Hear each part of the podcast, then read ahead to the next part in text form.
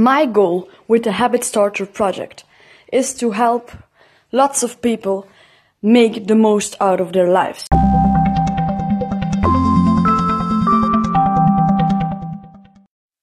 Habit Starter is a planner system that I've personally invented and developed to make you aware of three things.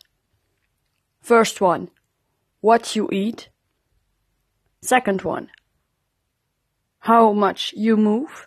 And the third one, what you do in a day. I strongly believe that by being aware of your behavior, of your bad habits and good habits, you create a space to improve.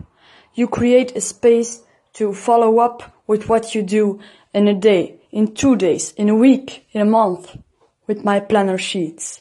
You can follow yourself up.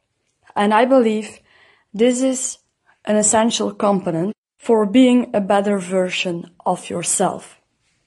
If you're not aware of your habits, of your behavior, you are not capable to evolve yourself.